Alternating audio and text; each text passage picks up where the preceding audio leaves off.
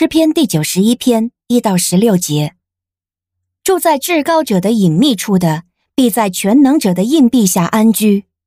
我要对耶和华说：“你是我的避难所，我的保障；你是我的神，我所倚靠的。他必救你脱离捕鸟的人的网罗，脱离致命的瘟疫。他必用自己的羽毛遮盖你，你要投靠在他的翅膀底下。他的信实像盾牌，像坚垒。你不必害怕黑夜的惊恐，或是白日的飞溅。”也不必害怕黑暗中流行的瘟疫，或是在正午把人毁灭的毒病。虽有千人扑倒在你的左边，万人扑倒在你的右边，但灾害必不临近你。不过你要亲眼观看，看见恶人遭报。你既然把耶和华当作自己的避难所，把至高者当作自己的居所，祸患必不临到你，灾害必不临近你的帐篷。因为他为了你会吩咐自己的使者，在你所行的一切路上保护你，他们必用手托住你，免得你的脚碰到石头。你必践踏狮子和虺蛇，你必踏碎少壮狮子和大蛇。耶和华说：“因为他恋慕我，我必搭救他；因为他认识我的名，我必保护他。他求告我，我必应允他。”他在患难中，我必与他同在；我必拯救他，使他得尊荣；我必使他得享长寿，又向他显明我的救恩。您现在收听的是天赋爸爸说话网。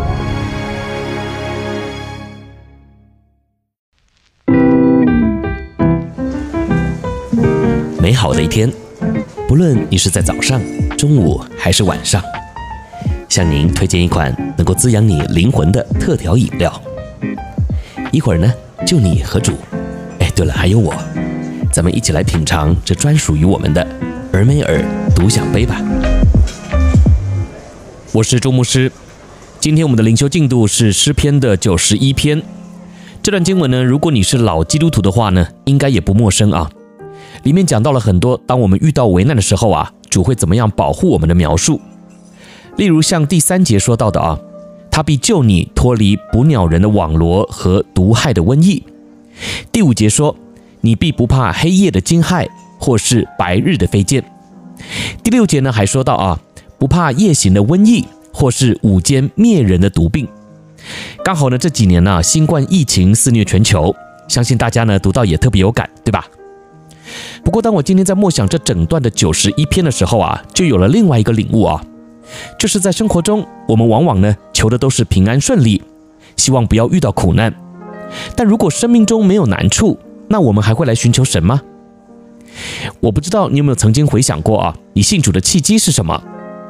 我想，当然也有人是很自然的就愿意单纯相信的。圣经也说，像这样的人呢是有福的。不过，大部分的人呢，应该都是在难处中经历到了神的恩典，进而成为基督徒的。所以，老实说啊。生命中要是没有那次的危机，没有那次的意外或难处，那很有可能呢，你就还是在属主的羊圈之外，根本就还不认识这位爱你的神。所以话说回来啊，今天呢，你要能够信主啊，对大部分的人来说呢，苦难呐，似乎就是一个必要的条件或关键。只不过说到苦难，大家呢都还是避而远之，最好呢完全都不要遇到。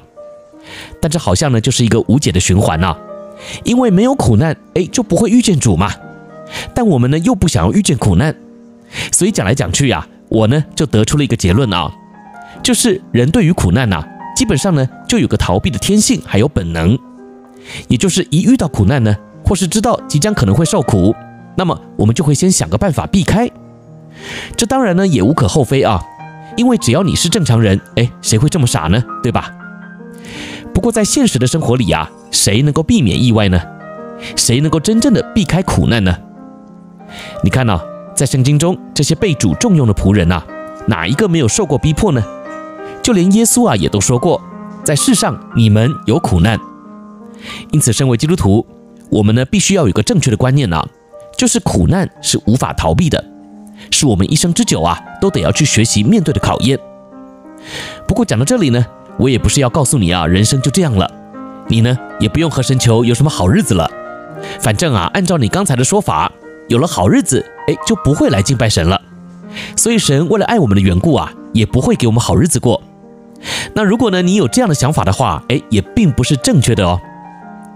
今天呢，我就是要透过第十四节啊，来鼓励你啊，也来提醒你，身为主的儿女啊，虽然我们也会有苦难，没错，但我们却能够在苦难中啊，蒙主保守，甚至呢，是像前面呢、刚才我们所读到的经文一样啊，因为有神，我们呢就可以不需要害怕。而这个能够坦然面对难处的能力啊，就在于专心爱主这四个字。所谓的专心呢、就是当我们在苦难中的时候，能够克制自己的心，不要受到外在环境的影响，而继续单单的注视在主的身上。这个说起来啊很容易，但是啊要做到，确实就得要下功夫练习了。因为平常呢，你要是没有这样的操练，那么你一遇到苦难呢、就会很容易失焦。因为注视苦难呐、比注视耶稣容易太多了。因为苦难呐、是现成摆在眼前的，但是耶稣呢却好像在天边摸也摸不到。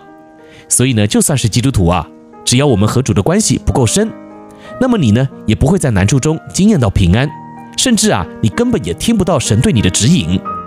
那怪不得啊我们基督徒遇到苦难，有时候呢甚至比不信主的人还慌，就是因为我们对主不够专心。所以在今天的分享过后啊，也邀请你就来好好想一想啊，目前你和主的关系好吗？在难处中，你也能够做到专心爱他吗？愿我们对主的爱不只是在诗歌的敬拜中，更是也能够在难处中体现出来哦。